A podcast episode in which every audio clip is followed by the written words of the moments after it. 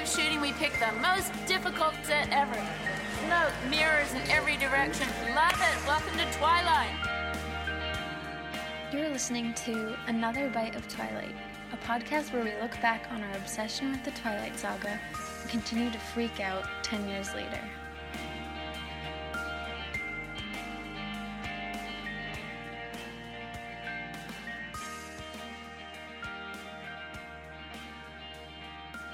We're back! We're back. We're back. Hi, guys. Hi. Where have you been, Loca? Have you seen that? That's like a big uh, phrase. Like I- everyone's quoting that. Kind of. I really only. I have seen it a little bit. And then that time Caitlin sent it to us saying, when you haven't heard from Kelly in like Yeah. 24 hours or whatever. I don't know. That's funny. Big meme. Where have you been, Mella? I've been here. I've been watching Twilight. Actually, I know. I watched it the other day, and I was just as into it as ever before. Like it was like. I had I not watched it a hundred times previously.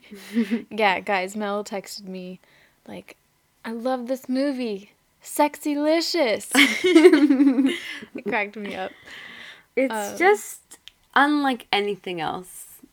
It truly is. hmm That's why we have this podcast, Yeah, you know? truly. well, so I watched it because we're going to Forks in less Yeah. than two weeks. Actually, almost one week. I can't believe it. I can't. So we're going back for the second time, back to It's the Forever Twilight time. and Forks Festival. Peter Facinelli will be the. Okay, I'm nervous about that. I am too.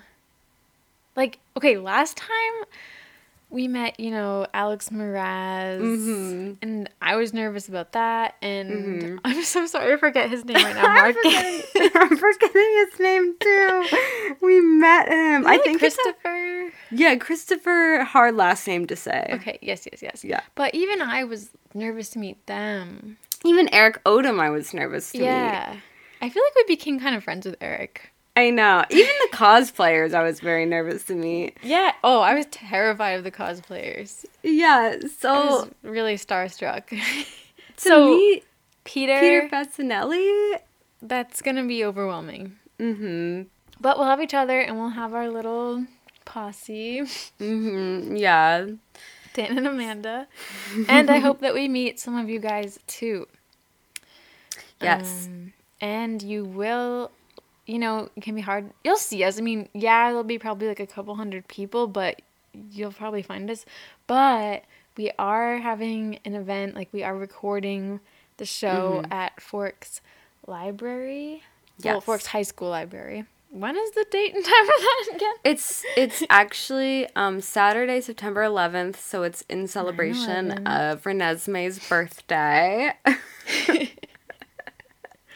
yes. and it's it's during the like bazaar at the school so Mm-hmm. if you're there to like look at all the different businesses and stuff and what people have to offer we'll be there too but in the library so it, it's not like a live show per se it's not like an audience thing but it's like casual like we want people to come and watch and uh, we want people to just come on in and talk to us and join us Yeah.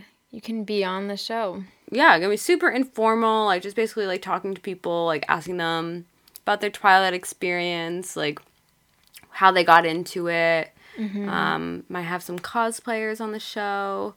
Um, we'll definitely have Dan and Amanda there, some fan favorites. Yeah.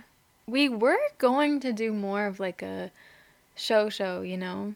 hmm But Mel and I, honestly, I know we have a podcast, so it might surprise you, but we're kind of shy people, and we mm. just didn't really want to do that. Like, yeah, I don't. We don't even know how to do that technically with microphones and stuff. So yeah. we asked Lissy, the woman who runs it, if there was like another option for us, and this is what we came up with.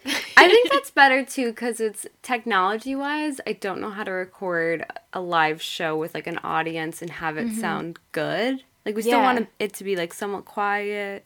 Echo. I don't know. I feel like it'd be echoing, and what if the mic do yeah. that thing where it's like screeching and Yeah, we're not experts in podcast technology. Unfortunately, we need like a producer or something to do Yeah. that for us.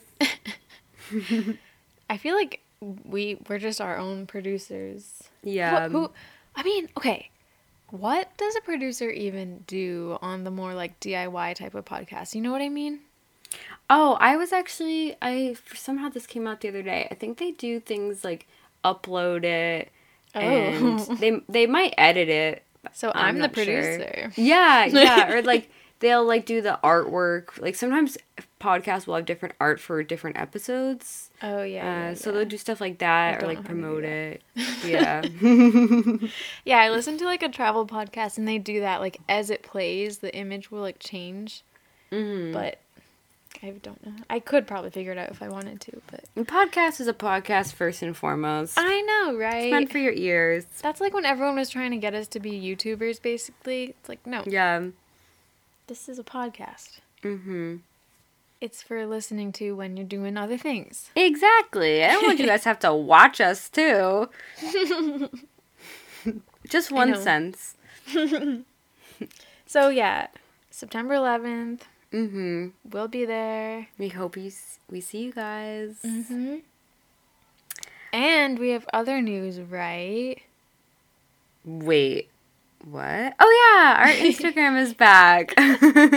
We talked about this on our Patreon episode, mm-hmm. and I didn't realize we didn't tell the general audience, but our Instagram is back. Mm-hmm. If you are our enemy listening right now, the person that took us down, um, please don't get any ideas. Yeah. But But also like fuck you. Like that was so annoying. So but to everyone else, thank you because everyone was so nice and supportive and sweet Mm-hmm. and it just made it so much more bearable. And Yeah. it's one of those things it's like we we still don't even know how we got it back this time. Like you just do I a know. ton of different methods and see if something works. And so we have no idea like what we did that helped. Uh Mm-hmm. but it was yeah, so so much better to have like the support of you guys. Yeah, so many people messaged me on my personal one. I don't even know how some people found it. And you know, because if the Twilight one's down, they can't find like tagged pictures, you know what I mean? Mm-hmm. But a lot of people messaged me like, "Oh no, where's the Instagram?" And someone even made a review saying that, and I just appreciated it so much. Yeah. You guys are angels. And I love Seriously. you. What what can I say? The podcast has really truly given me such a newfound appreciation for the Twilight fandom because like Mm-hmm. 99% of people that we've interacted with have just been so kind, so like just incredibly nice and compassionate and like also have such really deep interesting takes on different things and they're really funny too and it's just Yeah. I really don't think that people ever really gave the fandom the credit that it deserved for all They the character didn't. That it has. So, thank you. Yeah. It was, Oh, we have- really emotional. Yeah. It was Oh, horrible, we- actually. Yeah, it was. It was terrible. I just had headache for like two weeks.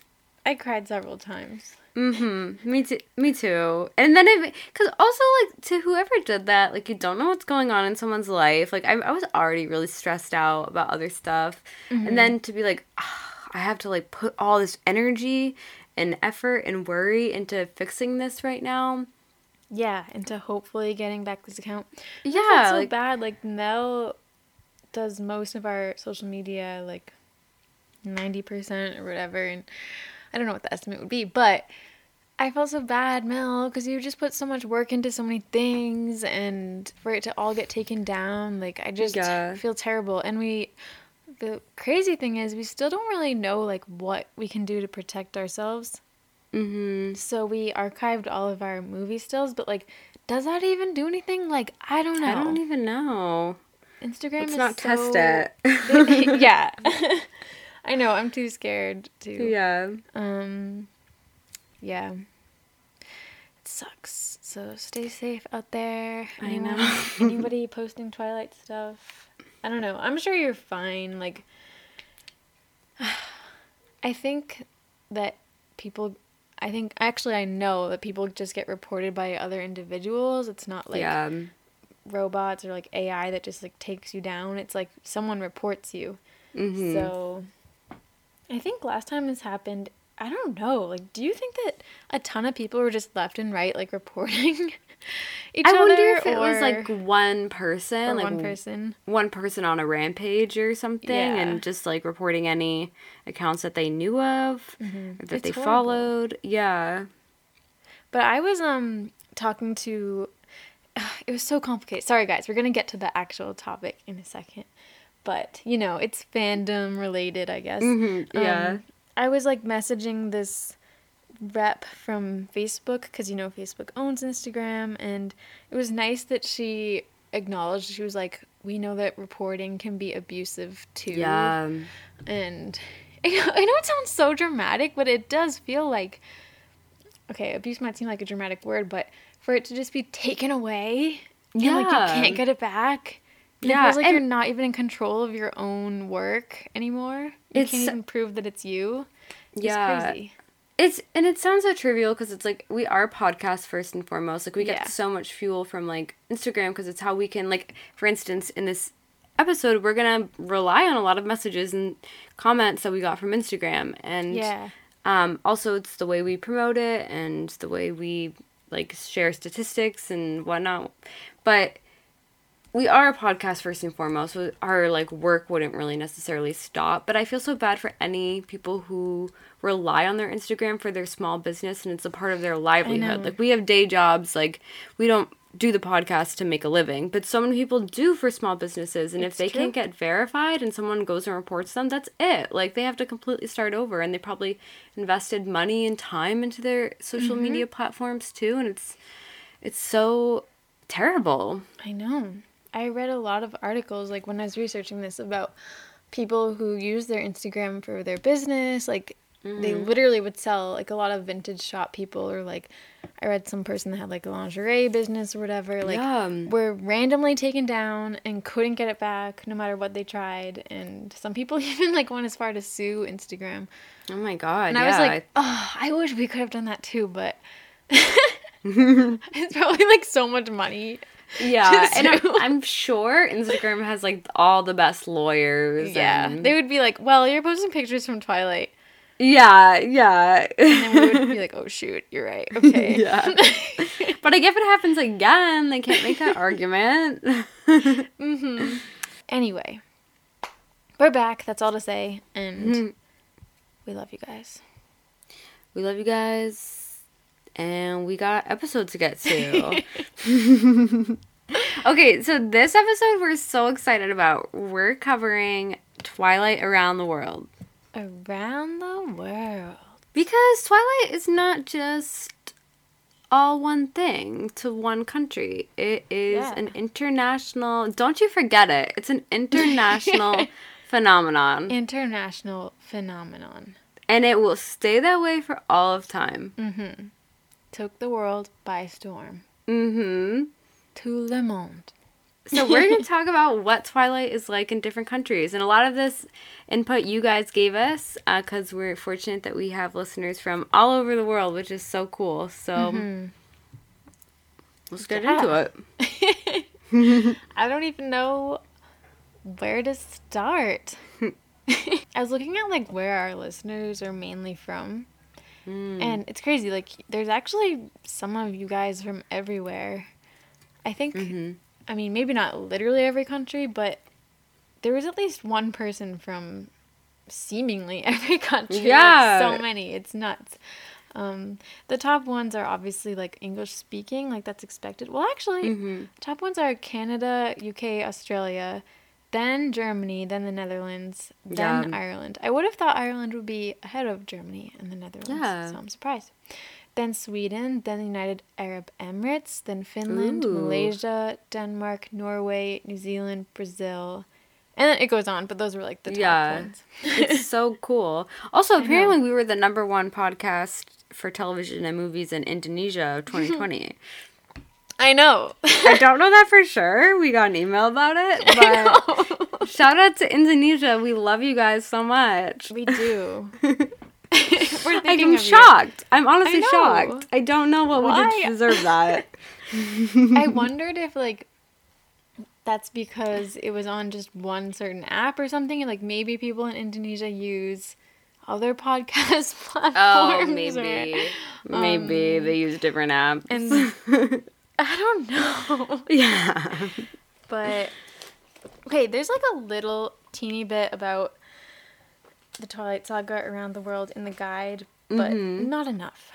So we really expanded on that. But do you think we should mm-hmm. just touch on that first, or should we go like country by? I don't know. Maybe we should just do that and then go country by country. Yeah, I think so. Oh my gosh, I feel like we're at Epcot or something. We're just like traveling. The I world in know. one day. Like a drink around the world. Wait, wait, I have a book that I also want to get. Let me grab it. Okay, so for this episode, we're gonna have a bunch of different sources. I'm gonna just read some random facts that I we have like a little word doc we're working out of, but Mhm. I read that the books debuted at the top in yes, of course, like the U.S., but also in Britain, France, Spain, Italy, and Ireland, Mm. and that each Twilight film accounted for half the box office receipts in Thailand, South Korea, Singapore, Philippines, and Hong Kong. So I guess the movies did well there. Mm. um, but I think you like I was just looking through like things you added, and maybe it was China. Nah, we'll get to it when we get to it. I was gonna say that like it seemed like it didn't get as popular until Eclipse. There. yeah, well, Ec- Eclipse the book actually. Oh, the book. Okay. okay. So, yeah, I guess I'll just like cover that now. So in China, um Twilight and New Moon were still out and they were big like in the states and like English speaking countries it seems, but they hadn't really hit um Asia yet. So, I have this quote here from um Chen Young, who's an editor of the Twilight series at um, the Jieli Publishing House, which is in China and it's like where they got the translation rights. And she said, although the first two books were bestsellers in North America, they hadn't received much attention from Chinese publishers, given the cultural differences. Meanwhile, the reception was not very great in Asian countries and regions such as Japan, South Korea, and the islands of Taiwan. The sales were just average, which exasperated publishers' concerns. However, um, after Eclipse came out, the book sold 1,500 copies worldwide, like day of, um, which is 150,000. yeah, which is a lot for just one day for book sales. Yeah. Um, so after that, there was stiff competition from Chinese competitors to retain the rights to the book. Um, and later, uh, the books and movies ended up becoming Oh, a huge hit in China. But it's just, it took a while for them to really uh, blow up. It's funny though, because I didn't even realize that Twilight was that big until like 2008 itself. Like, it was Mm-hmm. still pretty huge in 2005 and 2006. I know. I feel, I mean, I guess we were young, so we have that excuse. Mm-hmm. But Yeah. I feel so lame that I didn't even know about it until 2008. Did any of you guys read Twilight in 2005 or like before 2008? I'm sure somebody did. Yeah, let us know. It's crazy. Like, I literally didn't even know it existed. No, me neither. Actually, that's not totally true. Because I do remember seeing Eclipse at the bookstore. oh, Um, really? Yeah, because I was like a huge Harry Potter fan, you know, and I Mm. was like so pissed off that this book with like a ribbon had Mm, taken over had taken over the Harry Potter books. I remember seeing it at Borders because they used to do a thing where they would like line up the top 25 books that were selling like in order. Yeah. And I remember Eclipse was number 1 and I was like, "What the heck is that?" Um, but I didn't know what it was. Yeah. And then later on, I remembered and then put it together, and I was like, oh, that's what that red ribbon thing was. That's what that was. a book about ribbon. yeah. um, hmm. So apparently, um, 13 publishers bought the rights, the translation rights to Twilight, more than six months before it even published. I think because it was previewed at That's the crazy. Bologna uh, fair, which is like an international fair they have for publishers every year in Italy. um, where they get to preview books and stuff like that. But since then, there have been over 30 translations so far. Um, and actually, I'm want to, if it's okay, I'm going to read a clip from this book I have. Um, there's an article called Twilight Translated, and it's by Kim Allen Gleed. Do it. It's pretty interesting. It was talking about just like the power of translation, um, especially when it comes to literature. Ooh. So Read it, she Mel, read it. So she talks about like what is translation. Then she says, in the same way that Twilight screenwriter and director are forced to make potentially unpopular decisions so that the novel would fit into a new medium, translators of the work into different languages also need to make difficult decisions so that the novel will be both linguistically and culturally acceptable and appropriate. Studying a translation side by side with the original can teach a bilingual readers a great deal not only about how a translator has interpreted and adapted the novel for a new audience, but also about the spaces between the languages and the cultures and how translation attempts to bridge the gap. Translation obviously allows for the expansion of an audience of a text, but it also expands the text itself, giving the text a type of afterlife. Translation also results in subtle but significant changes to suit the taste and expectations of the target audience. Translation can reveal a great deal not only about the text itself, but also about the culture for which it has been adapted. Um, and then she also says. To the uninformed, translation might seem like a simple linguistic puzzle to be solved or a mathematical equation in which a word in one language precisely equals one in another. But it is obviously much more than that. Translation requires not only a native fluency in the language into which one translates mm-hmm. the target language, and as near a native fluency as possible in the language from which one translates, the source language, but also a very sensitive understanding of both the source and the target culture. From there, a series of difficult decisions must be made.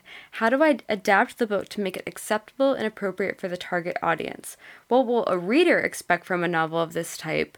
What do I need to change in order to localize this text and help it fit into the target culture? Should I leave all the foreign elements in place and add footnotes so that my target readers will understand those elements, or do I localize some elements and leave others? What is the best approach to translating this text? Clearly, this is not only a linguistic exercise, but a complex task that requires a great deal of cultural understanding and insight. Wow. Which is something I never really truly thought about before. That you're not just you don't just have to understand both languages and be bilingual and can just translate Yeah. one word from another, but you literally have to totally understand the cultural implications because otherwise it wouldn't really be a hit in other countries Yeah. if you just kept it as is. It's true. It's so interesting. You got to be a really smart person to pull that Yeah. off, I think, especially like extremely long books. I mean, the, the Twilight books are pretty long, you know? Yeah. Um, and to think through all of that as you're going, it's yeah, it's not just like how do we literally translate it? It's like, well, how do we actually make this make sense? Because some mm-hmm. things don't translate, and sometimes things are kind of lost when you literally translate. You know? yeah. And you might need to find a different way to say it, or I don't know. Yeah, It's and it, but it's really interesting because some elements are changed for cultural reasons. It is mm-hmm. like the book does have these different lives. Like it's it's it's Yeah. the same story, but it's a little bit different. Like the characters kind of change in different translations. Yeah. I was just thinking, I mean, I've read like foreign books I could talk about, but when you were reading that, it was reminding me of, um, do you remember like at church, at the Catholic Church, like, I can't remember how old I was, but at some point they changed the translation to things. Like it used to be, you would say like, and also with you. Yeah. And then at one point it changed. They said that it was like a more accurate translation to say, and with your spirit. yeah, like, that was That's so an different. adjustment. Yeah. Yeah, but And also with you. and with your spirit. And I mean, with your spirit. yeah, Yeah. it kind of does mean the same thing, but also with you is like way less. I don't know, like a spiritual or Yeah. like specific. It's like more casual. Yeah. I don't know. And I know we're gonna talk about the French one, but like I did read the French one. Mm-hmm. Um, I think I talked about it in one of our early episodes. It's I read it like when we first started. the podcast, and I know we're gonna get into more detail, but I do remember like I'm not even like a great French speaker or reader, but Mm-hmm. I was like reading it alongside the normal one because I wanted to improve my French. And I remember a lot of times thinking like, "Oh, that doesn't really mean the same thing." Like Yeah. I did think some things were kind of lost in translation, as they say. And it was really interesting to see, like, there were footnotes in some things. Like, I know we're going to touch on it, but I remember one being, like, explaining that 17 year olds can drive Yeah. in the United States because wouldn't be the same in France. And they might be like, what the heck? I don't know.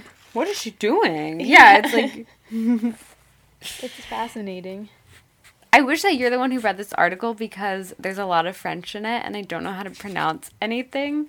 But it's it's such I'll an help you. interesting article. Um as I said, it's called Twilight Translated. It's by Kim Allen Gleed. Mm-hmm. And she talks about how the translation from in the French version isn't very like, you know, there's differences from the English version and things do kind of get lost in translation. And so that was a little bit controversial. There's actually a website called Luc, you don't know how to translate Oh my because god. the translator his name's Luc. No way. Uh, Rigoureau, I think. Yeah, and so people have kind of been I'll on his case up. about that. It's actually in French. It's called Luc tu Oh. ne sas pas Okay. chanture. I don't know if that's right. Okay. yeah. but so yeah, so the first thing that is different about the French version is that the names are different. So Twilight is I don't know how to say it in French. Fascination. Yes. And New Moon is Tentation. yep, which means temptation. and Eclipse is Hesitation. yeah. which obviously means hesitation and Breaking Dawn is Revelation. Yep, which obviously means revelation. So you literally have fascination, temptation, hesitation, and revelation. and a lot of people harp on this because they wish that it just was the French translation of Twilight, um, which I think is, if I'm not mistaken, it might be similar or the same as the Spanish and Portuguese word for Twilight, which is, uh, let me Google I it. the Spanish one was like crepe solo. Oh, okay, is that not it in French? Yeah, No, the Spanish well- one is crepe. crepe Oh, I don't know what the? French word is for Twilight. Let's see.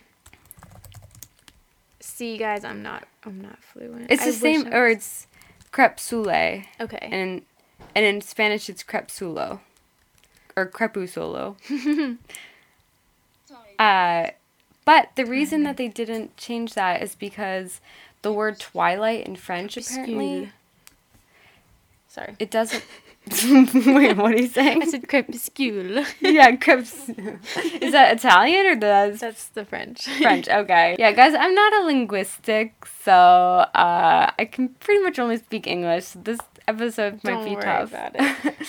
but um, the reason for being is because I guess the word twilight in French doesn't have a double meaning the way it does in English. Like you wouldn't Mm. say in French like the twilight of someone's life. You would really only say twilight to mean the time of day. Mm-hmm. So Luc opted instead to mo- follow the emotional progression of Bella and Edward's relationship in a more literal sense of Mm-hmm.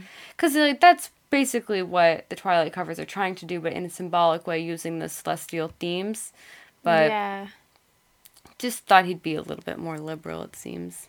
I I don't mind the French titles. Like I think they're kind of cool. I think it's Mhm. interesting to me, and like I own my fascination, and it's cool to me. But um, I kind of feel like okay, yeah, Twilight of your life is maybe not like a French phrase, but couldn't someone just kind of Apply that it? if they wanted Yeah, to? Like, because yeah. Edward says like.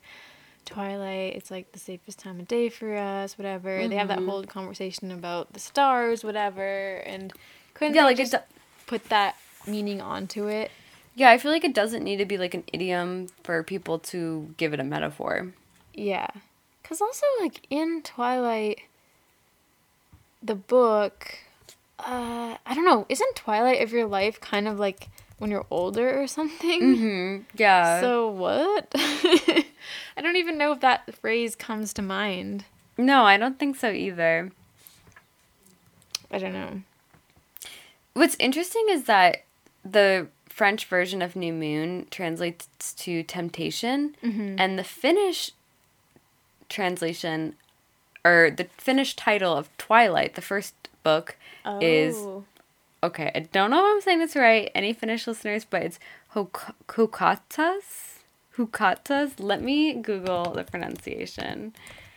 But that also translates to temptation. Yeah, so it's both books. I mean, it kind of makes sense because the cover that Stephenie Meyer chose is meant to symbolize, you know, being tempted by the forbidden fruit. So, mm-hmm.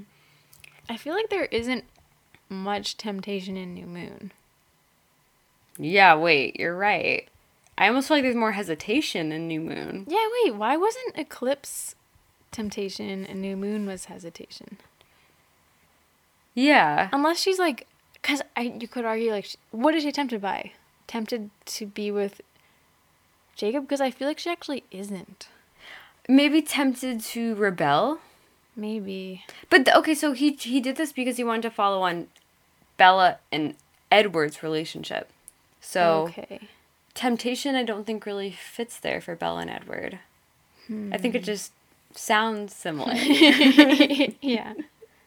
Yeah. it should be depression. Depression. yeah. no one would buy that. um, so another difference though in the French version is uh, in Twilight, you know, the the English version, Charlie often calls Bella Bells as a nickname. Mm-hmm. And this you know, it seems like a simple thing, but it does kind of represent Charlie as a character. How, first of all, it's a term of endearment, so it shows that he's close with Bella enough to give her a nickname. And it also shows that he's kind of a man of few words, so he's shortening it down, even though I guess Yeah. same number of letters. However, in French, I guess that didn't really translate. Um, so he only ever calls her Bella because the nickname doesn't wouldn't really do as well over there. If that makes sense. If any French people are like, uh, no, I call people bells, but just wouldn't have worked. Um, I guess he could have. The writer of the article I read says he could have said bell instead. Yeah, I was just thinking s- that. Yeah, but I don't know. The But maybe translator that- opted. Maybe that would seem because that means like beautiful, so maybe that would seem a Mm. little too much. Yeah. Like Charlie's saying, because bells is like almost a little rougher or like informal, you know. Bells, Yeah. Like, Belle, it's like, oh my beautiful daughter. Like Yeah, I don't know. It's kind of different. That's true. Although Bella does mean beautiful too. Um, the translator, as Kelly said, also provided footnotes about big cultural differences. Kelly said, like driving under the age of 18, but also about Thanksgiving or metal detectors in schools just to get the cultural context. By the way, my school didn't have metal detectors. no, mine didn't either. Not all American schools have that. We didn't have like a cop either. I know. I think We yours did have a cop. Yeah. Yeah, We had like an armed police officer. it really depends where you live. mm-hmm. Just wanted to throw that out there for any French listeners. Yeah. I'd be weirded out too. I mean, well, Bella is too when she goes to Forks and Yeah. there's no metal detectors. Yeah. um, so another difference as well, or just, I think this is more of a cultural difference. So, you know, obviously in different language, there's a different ways to address people in the second person, and that there's an informal and a formal you. And Gleed, um, the writer of this article, argues that Edward probably should have used the formal version of you in French in order to demonstrate that he is more refined and old fashioned. However, the translator opted to have him mostly use the infor- informal version, maybe so he would seem like a more relatable teenager, but at times because it's you know the informal version it makes him seem more relaxed and less like classy than he is in the english version because I of course see. in the english version he speaks in a really refined manner and it does separate him from his peers a little bit more although he does use the formal version when he speaks to charlie or mrs banner and then meanwhile carlisle like uses the formal version when uh, speaking to bella in the hospital and i don't know if he uses that throughout but Well, that's good. yeah, it's just something small that like gives, Yeah. You know, uh, a deeper meaning to the characters. You know what I just realized thinking about this French translation is what is Midnight Sun called? Oh But yeah, I'm trying to Google it and I can't figure it out.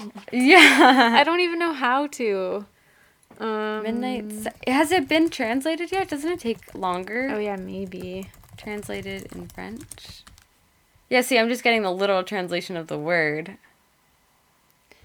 Let Oh, I think it's called Midnight Sun. What? That's crazy. Maybe not. Anyone in France, That's let us know. Yeah, all I'm seeing is Midnight Sun too. Hmm. But that wouldn't make sense. Why wouldn't they at least change it to the French translation? Maybe it's not ready yet. That, that that's weird though. Midnight Sun. Yeah, what? I feel like as a French fan, I would be like, the heck, this doesn't match. What's life and death? I don't know. Probably just life and death in French. um, so also another difference is um, so you know how Bella often says that Edward is godlike um, in Twilight. So the translator in the French version instead chose to name specific gods. So she'll often compare him to the Greek gods of Adonis or Apollo. And that's an interesting choice because that. yeah, so that's interesting because the, you know, author of this title says French listeners wouldn't necessarily resonate any differently with the Greek gods than a different audience. Um, but it does have a small impact on it. That makes Bella seem a little bit more bookish. um, I don't know, like godlike is just more basic Yeah. and easy to So say. this guy Luc was just like, let's make her a little smarter. yeah, yeah. That's so interesting.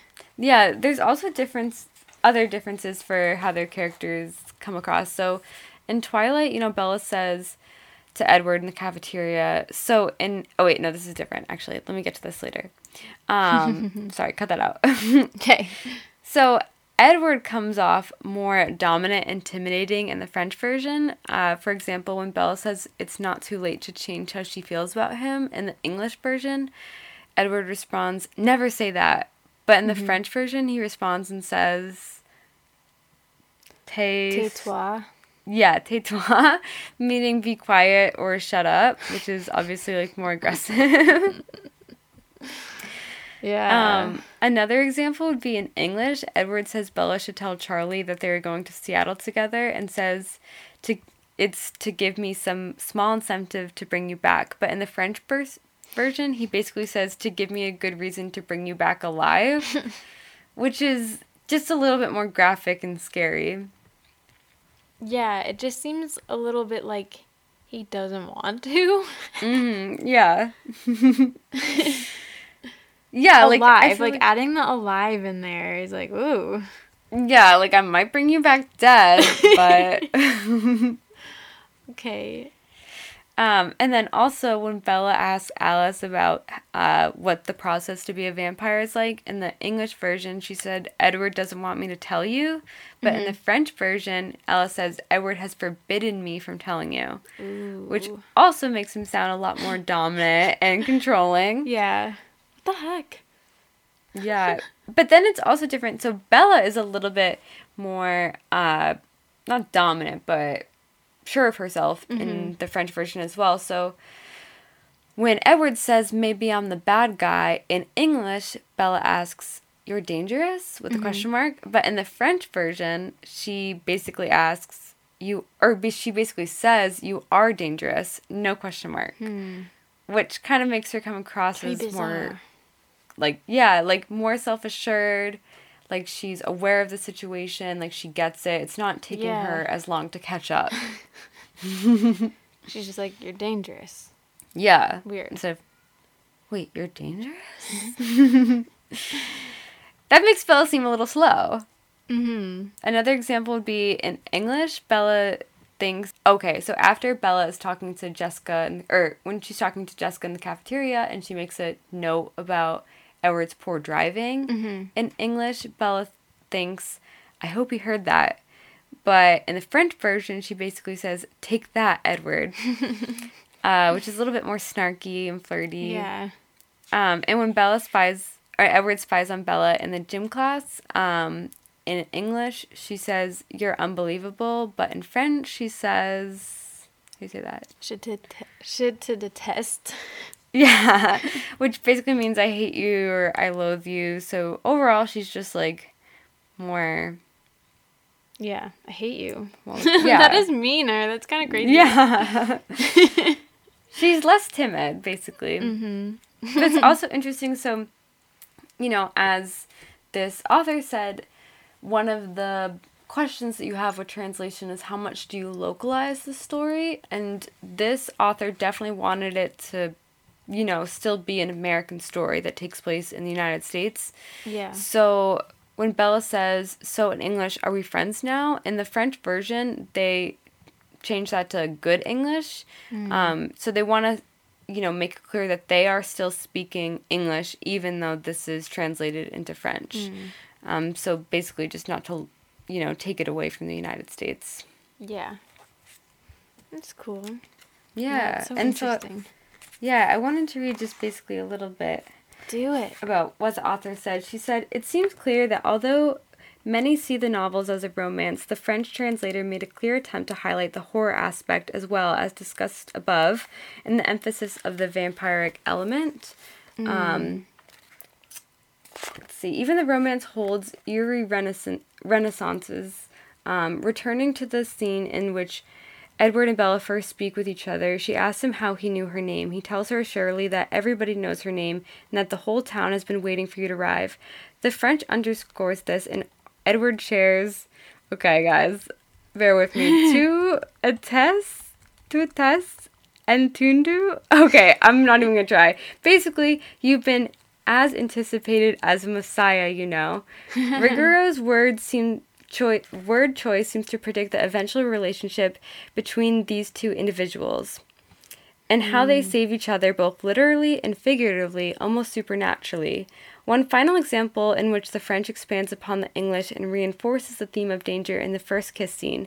Edward tenderly cautions Bella to be very still, and we hear her think in response, as if I wasn't already frozen. Mm-hmm. In French, after Edward speaks, Bella thinks, basically translated to English, no danger, I was petrified. Rigoureau's use of the word petrified here has the perfect double um, meaning. Petrified means both terribly frightened as well as frozen in place, and certainly Bella experiences these two simultaneously. So basically, like the French version, it's like more haunting, but also the characters' traits of being like like Bella is like sure of the danger more and Edward is a little bit more scary. So like it like draws more into the horror aspects, which is interesting because it's like is that more going to resonate better with the French audience? Hmm. Je sais pas. But that's everything I had for France. Yeah. I think like some things seemed cooler to me, like the Mm-hmm. Greek gods comparison, for instance, like Adonis, Yeah. Apollo, like that's cool. I think Bella would think that yeah. actually.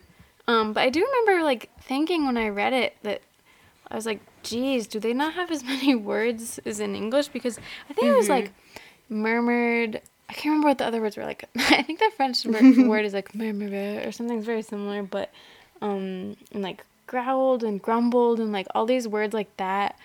I feel mm-hmm. like I can't remember, but I feel like there were just less versions of them. Like it felt a mm. little more repetitive, if that makes sense. But I can't remember what they were anymore because it was like 2018 when I read it. But That I wonder if that's just an editorial decision of like, oh, you know, we don't really like that that Yeah. they use murmur so often. Let's just say said. I know, I don't know. I think it was still a word like that, but there was like a mm-hmm. little less variation. If Yeah. that makes sense. Yeah. Um, It's interesting because it's like how true to the author's intentions do they want to be, or like Yeah. how how much freedom do they have to stray? People will always say like, "Oh, you know, like Russian literature, you need to read it in Russian, or else Yeah. you basically aren't getting it." Like whatever. It's tough, probably, but Yeah. I think you still get the gist of it. Mm-hmm. And also just looking at the guide right now since we're on France. Looks like the covers were basically the same as the US ones but like more zoomed in. Mm-hmm. Obviously the titles are different but like the hands of the apple like it's way zoomed in Mm-hmm. on that. And like the flower really zoomed in and the ribbon. I wonder too. why. Yeah, I don't know. Just wanted to change it up a little bit. Yeah. Hmm. So next on the docket, we have Japan.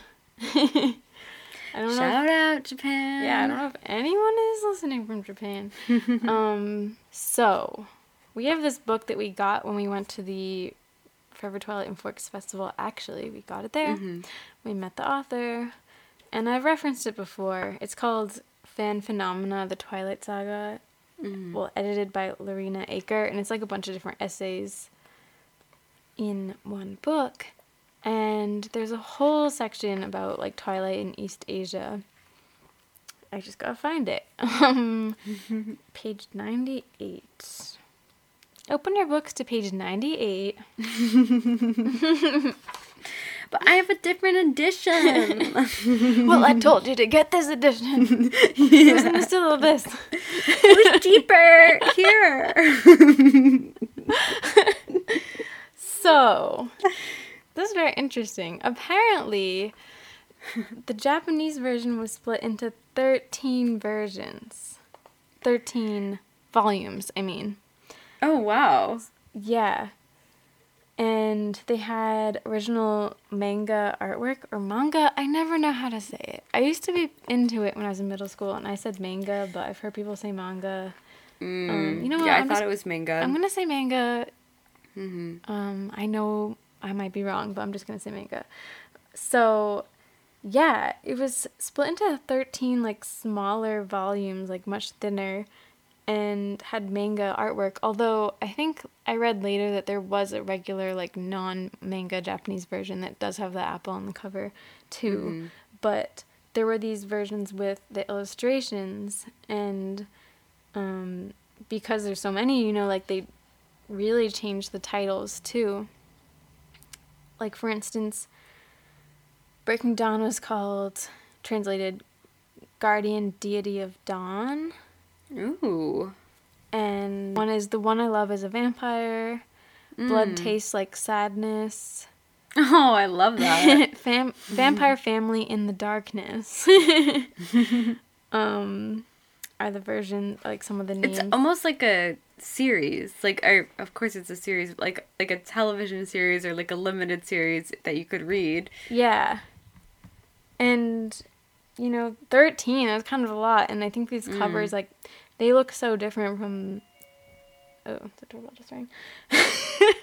they look so different from the American ones, you know, with like actual drawings of Edward and mm-hmm. Bella and apparently those like went on to mean a lot to people. Mm. And this article says in addition to the manga artwork and the title changes, there's further evidence that the manga representation of the characters is connected to a wider East Asian trend in female fandom that emphasizes beautiful boys. Mm, The Japanese love that. term bishonen, beautiful boy, is a trope that is an especially strong feature not only in Japanese manga but also television dramas and pop stars. The bishonen has been a long-standing feature of traditional East Asian culture with Cam Louis Lewis locating its origins in both Chinese Beijing opera and Japanese kabuki theater in his 2012 article Popular Culture and Masculinity Ideals in East Asia. Throughout the Japanese serialization of the Twilight Saga, we are similarly similarly presented with recurring images that encourage attention on the male form, particularly those of Edward and Jacob, thus utilizing a local East Asian art form that is laced throughout the text to play on fantasies about ideal men. Much has been written on the topic of East Asian girls manga, which is created and consumed in a response to female agency, desire, and passion, often in the context of the beautiful boy phenomenon. Mm. So, the person that wrote this article, Simon Turner, um, I guess pulled a sample of fans from Japan, Korea, China, Thailand, Malaysia, Vietnam. And Wow. they said things like, I know that in Japan they have the version with the manga inside, but it's all in Japanese. I bought to add it to my collection because even though I can't read it, I like the pictures and it's fun to add what I have to Um, the anyway, the artwork is great. I like to look at my beautiful Edward. Is there artwork in the story too, or just artwork on I the think cover? there is in the story, yeah. Because now I see some pictures here. Um, there's a picture of like Edward emerging from the water. I think in Ooh, I love Dawn. that. There's a picture of Jacob in both human and wolf form. Um, Yeah, I would actually love to own that. That'd be so cool. Yeah. But it's like it's different because I feel like I I mean I did really like manga when I was younger, but I don't Mm-hmm. I guess I'm not like indoctrinated or whatever. Like I don't get super turned on by Yeah, manga yeah. pictures, but I think it's kind of a thing. It's like Yeah. the beautiful boy, the images, like the way the men look specifically in the drawings is like its own thing. It's like beyond the movies and even just Mm-hmm. Yeah. the text. It's like the pictures are a big deal to people, you know? Mm-hmm. um like the, there's one quote from a fan that said in one instance a fan mentioned her preference for the manga depictions of the characters over those in the film ab- adaptation stating that she's in totally in love with jacob in wolf form he's such a handsome wolf i hope the wolves in new moon movie would look like this Has it been animated? i don't think it has Because that'd be pretty cool. And then of course, so I guess like the artist Young Kim who did the Japanese version later did the graphic novel. Oh, okay. That's Um, awesome. I think that the artwork looks a little different, but Yeah. same artist. Um, It seems like Edward's like fully a redhead on these Yeah. covers. yeah. And I underlined this, so I guess I'll read it. I guess I thought it was important. I said, since, no, I didn't say. I underlined, since the 1970s onward, the beautiful boy has become a strong feature of Japanese popular culture and crucially a key character in a genre known as boys' hmm. love. This genre, developed in Japan, is written by and for women using homoerotic narratives between men. Um, it has since spread throughout East Asia. Kam Louie writes that male characters in boys' love, sometimes described in Japanese media as girly men, with their lean frames, sharp, pointed facial features, and large eyes, have become extremely popular among female fans of a wide range of manga and anime series. And the author just goes on to say that, like, basically, Twilight was like the perfect formula for this like already existing Yeah. market because like Edward is like tall and lean and beautiful. like, Yeah. you know what I mean. Um, And so much of the story is Bella just talking about how beautiful he is. yeah, so it was just perfect, basically. for- for Yeah. that.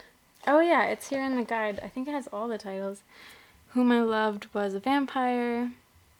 Blood is a taste of sorrow. Vampire family in darkness. And then the new moon books are Tusk Speaks Sweetly, Moon of Wolf, Grief of Falling Angel. And then the eclipse ones are Red Mark, Give Me a Cold Kiss, and Time of Monsters. I'm sure the translations are like not the same. Um, And then but Breaking Dawn ones are Bride of Vampire, Garden Deity of Dawn, Immortal Child, and then Embracing Forever. I like that. Bella has very dark hair. Yeah, she does. I was just noting that. Alice, I saw a um, depiction of Alice in it, and she looks so cool. Oh, really? Oh my god, Emmett looks really cool. Really? Yeah, he looks so hot. He's like very, very tall. Almost looks like he has a ponytail slicked back. How did you find this? I just googled like the Twilight manga in Japan. Okay.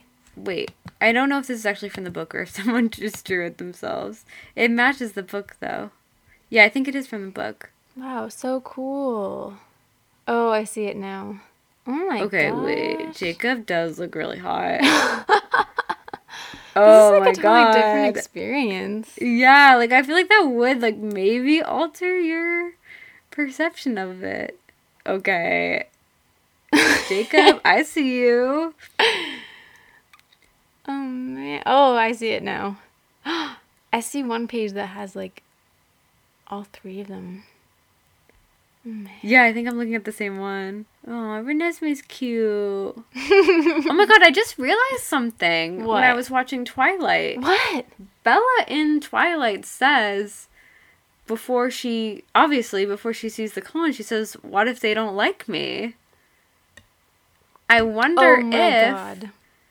You're right. Renesmee saying that in Breaking Dawn was a call to the first movie. What if they don't like me? I think it like was. It must have Because it's been. it, it's when Bella says that Renesmee is going to meet all these extended vampires, Mhm. right? Yeah. And so, and that is in Twilight. Bella says that when she's told that she's going to meet vampires who she doesn't know. yeah. I can't believe we. I wonder if put that was together. deliberate. What if they I don't hope like me? so. I hope there was some symmetry there. I wonder if there's any other replicated lines that I never thought about before. Hmm. All right, should we move on to a different country? Yeah. All right, let's get. Oh, let's try to get like a drink at every country. So Germany, like we're in Epcot. What what would the drink be? A Heineken? Is that German? oh no, that's um, that's the Netherlands. Oh, you're right. German drinks, Well, obviously. just a beer, you know. Yeah, German beer would be a Pilsner. a Beck's is the most popular German beer. Oh wait, isn't um A wit beer. is Budweiser German? Okay, look at The how little knowledge. German. Yeah. Is Budweiser German? Well, it's American, but Oh. It's a German adjective. mm. I think a lot Okay. of the beer we drink is like German style. Maybe let's not get a drink around the world because I am so ignorant. I think a like wit beer, like W I T B I E R. I see Yeah. that sometimes at like breweries. Okay. That's what we're drinking right now. Yeah. German beer. So Germany. we have- Germany. So we have a lot of German listeners. So we love you guys. I have actually I've been I've been to Germany once. I've been to Berlin for about three days. So I'm I. I know the area. Just kidding. Mel knows her way around Berlin, you know. I went to a huge flea market in Berlin. So if anyone has been to a big, I think it was an annual thing. So if anyone's been to an annual flea market there, That's so cool. Maybe we saw each other. I really want to go Um, to Bavaria. That's like one of my dream Mhm. trips. Yeah. I have to say, like Berlin, it was super nice, but it it was like I went with a big group of people, and it's it's awful to travel with a big group of people. It is. It is. Well, it's awful. I, I didn't have an awful time, but That's like when I went to Amsterdam. Like I, I had an amazing time, but I just wasn't with people I felt that close to or like that comfortable with. So yeah, um, kind of bummer. My favorite part was probably when I, I know it so it sounds so antisocial of me, but they actually went to the Heineken Museum. That's why I remembered this, and or the Heineken Brewery tour thing. Um, mhm. And I don't know, it just didn't seem worth it to me because I wasn't like that into Heineken. So I just said like, see you later, and I just walked around by myself, and it was really fun. yeah. No, I mean, cause it's like you're there for like who knows when you're ever gonna be back. Yeah. So you want to do your own thing. It sucks to like have to like yeah. uh, collaborate with people. hmm Anyway. Anyways, Jacqueline K from Munich said about her experience being a Twilight fan in Germany that the New Moon fan event um, was in November 2009 with Rob Kristen Taylor and the director. Um, it took place in the Munich's Olympic Hall and it was such an incredible, cool experience. I actually remember this. I think I saw a video of it. Um, 15,500 teenagers, including Jacqueline, were waiting the whole afternoon to see them for a short interview on stage. That's so many people. I know. Uh, the screaming was insane, and nowadays I feel a bit sorry for the actors, especially Rob, um, or especially after Rob mentioned the event as the as a bizarre experience, even though he messed up the number. But just concerning the volume, it could have been forty thousand people, which is crazy. Oh I my god, know. Oh that's my such gosh. a unforgettable experience. So I, I wish I went to something like that. Mm-hmm. I feel like we've heard of heard from German listeners a lot, so Yeah, that's cool. Um, I think we've mentioned her on the show before. Borbala, Mhm. our reader said, I think we maybe talked about this, but I'll just bring it up again. Um, said, maybe one of your German listeners has already pointed this out, but as a little fun fact, it seems that in the German end credits of the Breaking Dawn Part 2, they misspelled Emmett's name. I only noticed this now rewatching BD2 on Netflix, and I couldn't believe my eyes. I don't know how that typo hype happened, but here's a screenshot as proof. So in the you know the end credits on Breaking Dawn part two are like a big deal it's like everyone's Yeah. shining moment and it says emmert That's so funny. I actually think that might have happened in all versions. I don't Oh, know if it was just German. I'm not sure, but that is so funny. Like, can you imagine that was like screened at premieres? Yeah. Like, people saw it, and not one person was like, "Wait, his name is spelled wrong." yeah hmm. Sometimes typos just live on and on and on, and no one ever catches them. i know. Like actually i'm sure some of you guys noticed this. It was all too fitting I didn't notice. our last episode i think i know i spelled it right originally. Our episode title was like reading our embarrassing twilight diaries. Now i always struggle with the word embarrassing so like i'm Yeah. very aware of how to spell it because i always get it wrong you know what i mean? But i think mm-hmm. like originally i had a, a different title and i think when i was like changing it something with like edit undo or you know something weird like mm. that the episode went up for literally 24 hours as embarrassing That's embarrassing. and we didn't have our instagram at the time so like we didn't get any messages from people really being like i listened to it i loved it or anything so i was so embarrassed like wow it's spelled wrong and like no one liked it and this is horrible but it's funny it was That's that word was spelled wrong because it is embarrassing Yeah, that's funny. I, I often find when I am working on something and I make a last minute change, that is always when I introduce a typo. hmm Like whenever I'm like last minute, I know. oh, let me swap out this word. That's when I completely mess things up. i know i guess i gotta be more careful Mm. I'm, I'm the queen of typos. Honestly, don't think people notice all too often. I don't really notice typos and other things. I do remember one time, was it with you? We were reading a magazine and it said, um, it was like OK Magazine or, or something. And it, meant to say Kristen and Robert, but instead it said Kristen and Stuart.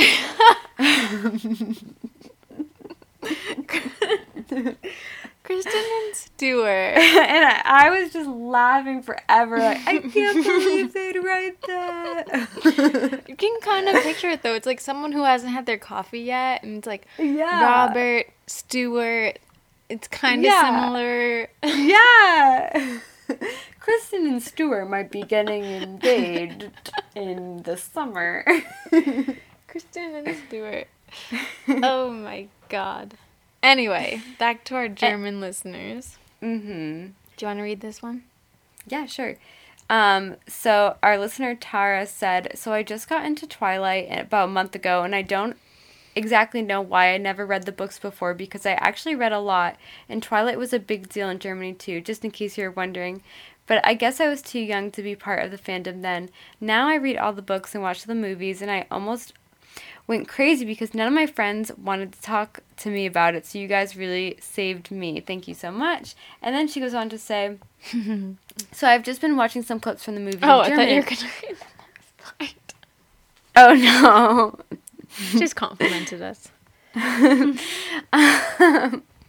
so then she went on to say, So I've just been watching some clips from the movies in German, and OMG, the voices are so weird. I usually don't like um, synchronizations, but this is really bad if you compare it to the original.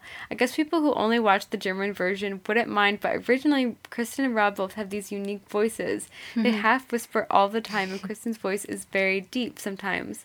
Rob's I can't even describe it. It just has this special tone. Hope you know what I mean. But in German, they sound like every character in every movie ever. IDK. It's just disappointing to me. That is so interesting. Mm-hmm. That like the, even the tone of the voice could really have an impact. Yeah. She also says, also, the title of the book is completely different in Germany. Someone was really creative at that, so I'm going to try to explain this pun. So, the German word for bite is bis, referring to the vampires, obviously, and the word for until is biz. Both words are pronounced the same. Okay, so like bliss without the L. Okay, so Biss. So mm-hmm. the title of the first book is Bis zum Morgengrum, and it could be read as Until Dawn or as Bite Till Dawn or Bite at Dawn. I have no idea why they changed Twilight to Dawn, but okay. Okay, so that's interesting. So it almost sounds like Breaking Dawn. Yeah. So they kept the same pun for the rest of the series. So New Moon is Bis Zur Middag Middagustunde Middagstund? Middagstund. Very difficult. I don't know how to speak German, which basically means noon. Um, so it makes Interesting. Noon. sense since Bella has to rescue Edward into, at noon. That makes sense. Hmm. Um, Eclipse is bis dum Apperjon, ap, Appendrot, which is like afterglow, and Breaking Dawn is bis zum Endernat. Okay, I don't know if I'm saying that right, but that basically means the end of the night. Wow. Um, she said, I actually had to look up the titles because I just can't remember them with their completely different meaning. Oh, so I wonder if she means look up the titles in in the English version. oh, yeah, maybe. She also later said, I just want to update you on my research on Twilight in Germany. I looked through the books in German and watched some parts of the movies again, but there's actually not much to say. Um, I can't believe I forgot to mention, though, Jacob's German voice last time, like Edward and Bella, he sounds actually normal, not really grown up, but a lot less a, a lot less annoying than Taylor Lautner. Sorry.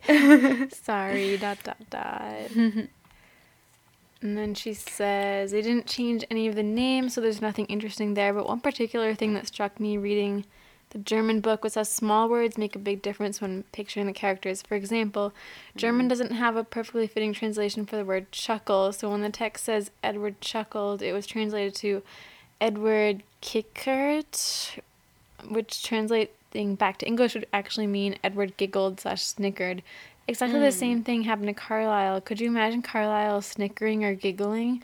That just makes the character sound so weird. Interesting.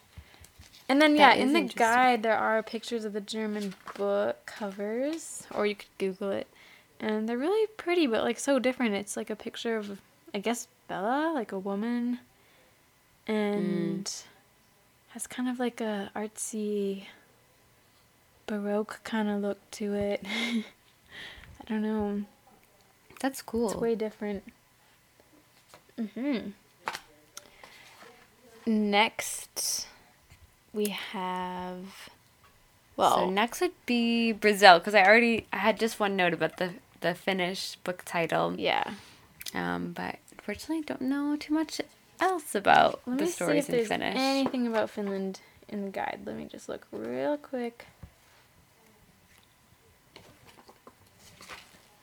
No. Dramatic. Okay, Oh, no. Brazil. I just want to say one quick thing before um I get too into this. Okay. Um, I just had this realization. I think I left my glasses at a restaurant tonight, so I'm like I'm a little bit anxious. Oh like no. I'm gonna power through, but it's like one of those things I can't get it off my mind. Oh my gosh. I think it should be okay. Hopefully, I'll be able to call. Yeah, I bet. Because I'm just realizing I wore my glasses there, but I took them off at one point. Mm, Hmm, hopefully I'll find them. I bet you will. I have faith. All right. Oh, Anyways. Brazil, yes, Brazil. Brazil. Everybody knows that Brazil is just known for being like the biggest fans of everything. Of everything. Anything at all. Come to It's- Brazil. You yeah, you always will see fans online being like, "Come to Brazil, come to Brazil." or I saw a girl on um uh TikTok who like said that she did a DNA test and she found out that she was Portuguese. Yeah. And like she doesn't she's not even like connected to that like side of her family or anything.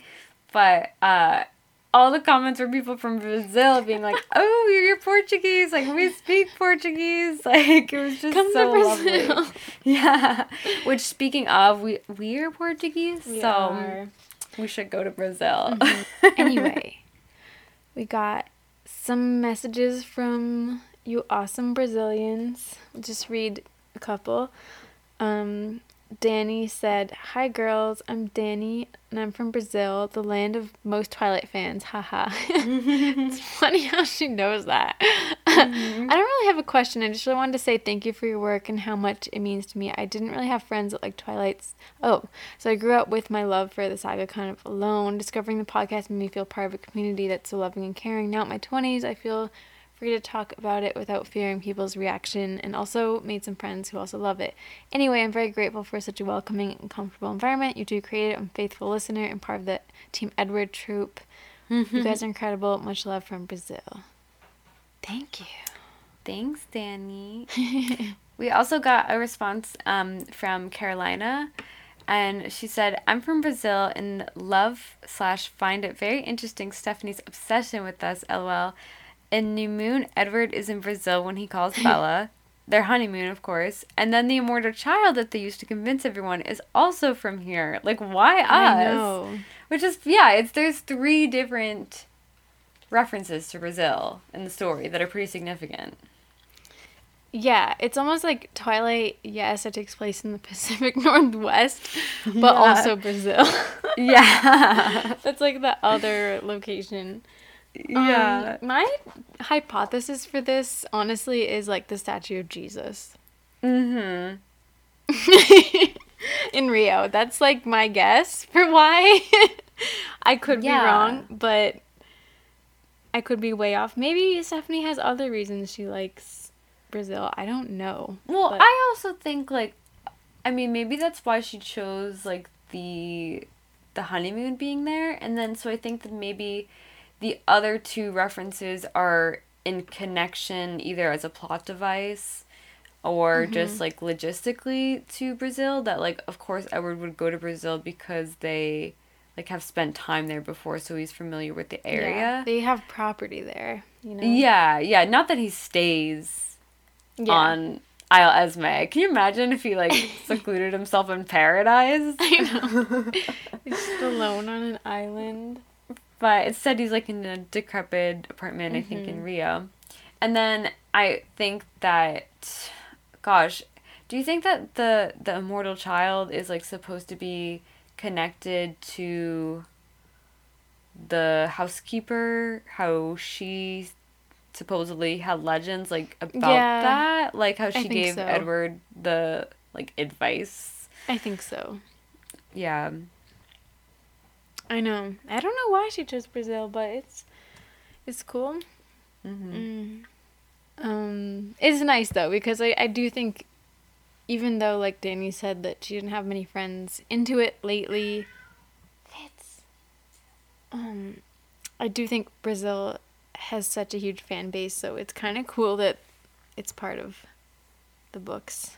Yeah. movies. I know, yeah. I, I hope you guys from Brazil all enjoy that. There's Italy too, I guess. Yeah, yeah. We'll get to that in a minute. uh, so, one listener from Lithuania said the fandom was smaller than the haters group. Oh. Oh, and this is Gab Gabby. That's Or sad. Gabissa. yeah. Okay. More haters in Lithuania than lovers. but that makes the Lithuanian uh, fans like even that much stronger. yeah. So, Russia. I didn't hear from any Russian listeners. I don't, know. I don't know if we have any Russian listeners. I could look, but it's definitely not the top of the list. But No. I was just like reading the Wikipedia, literally, like this wasn't a deep dive or anything, but I found that in 2019, the Russian figure skater Alyona Kostornaya, I'm not sure how to pronounce that, um, used the Twilight soundtracks, New Moon, The Meadow, like the classical song, Eyes on Fire, and Supermassive Black Hole for her Oh my God. program. It's cool. I love that. So was that in the Olympics? I'm not sure. That's But so you know, cool. figure skating's big in Russia. Mm. And then in the guy that has some of the Russian book covers, and they're like trippy. They I are I a- really interesting. Russian. I don't have the guide on me. That's okay. So, I guess they kept the same translations Oh, for the oh, titles, but like Twilight. I mean, it's not too crazy, but there's like a girl. She has blue eyes. That's not very accurate, but. And then there's trees over her, and then the new moon cover. There's like a girl with her eyes closed, and above her is a flower in flames or something. And then there's the winter trees again. It's all like winter tree branches on all of them. And then the mm. eclipse one is like a girl lying down with her mouth open. It's like very seductive looking. And then there's a wolf, and there's a eclipse, and there's trees. A lot's going on. And then the okay, the trippy one really is Breaking Dawn. Because I'm sorry, I don't mean to be laughing, but it's kind of funny. There's a girl, and she's blindfolded, That's crazy. and she has like her hands raised up as if she's feeling her way around. And Oh my there's- There's like a goblet with I think a drop of blood in it. That's a little misleading. I know. And then there's the winter trees over it, of course. Um yeah. it's really funny to me. That's pretty misleading.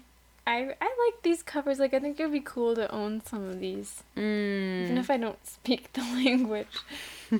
um, they're just interesting. They're they're pretty beautiful. yeah. So next we have a message from a listener in Portugal. Mm. Do you want to read that, Mel? Sure, this is from Joanna. She said, I was 11 when I knew about Twilight, and here we only got the movies and some merch from Claire's. I was really young when I discovered it, which was around Eclipse in 2010, so maybe I didn't see a bunch of stuff before then.